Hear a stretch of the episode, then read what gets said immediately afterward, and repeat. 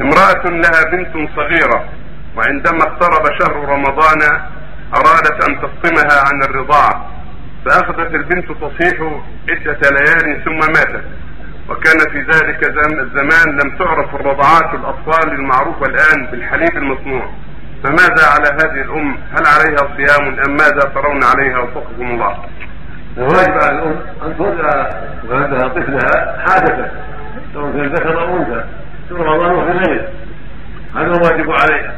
وإذا كان الصوم يشق عليها من أجل الطفل. كان الصوم يشق عليها وجب عليها الإفطار حتى ترضع الطفل.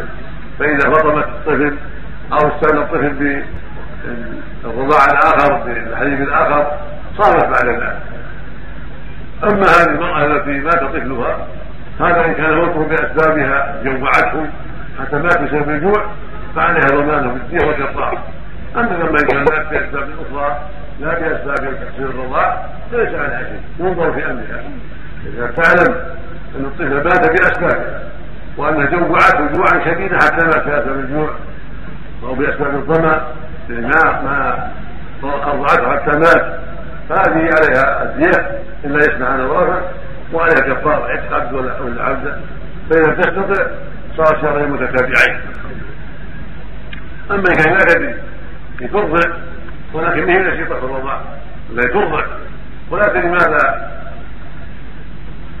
أسباب ما هي أسباب موت الطفل فليس عليها شيء.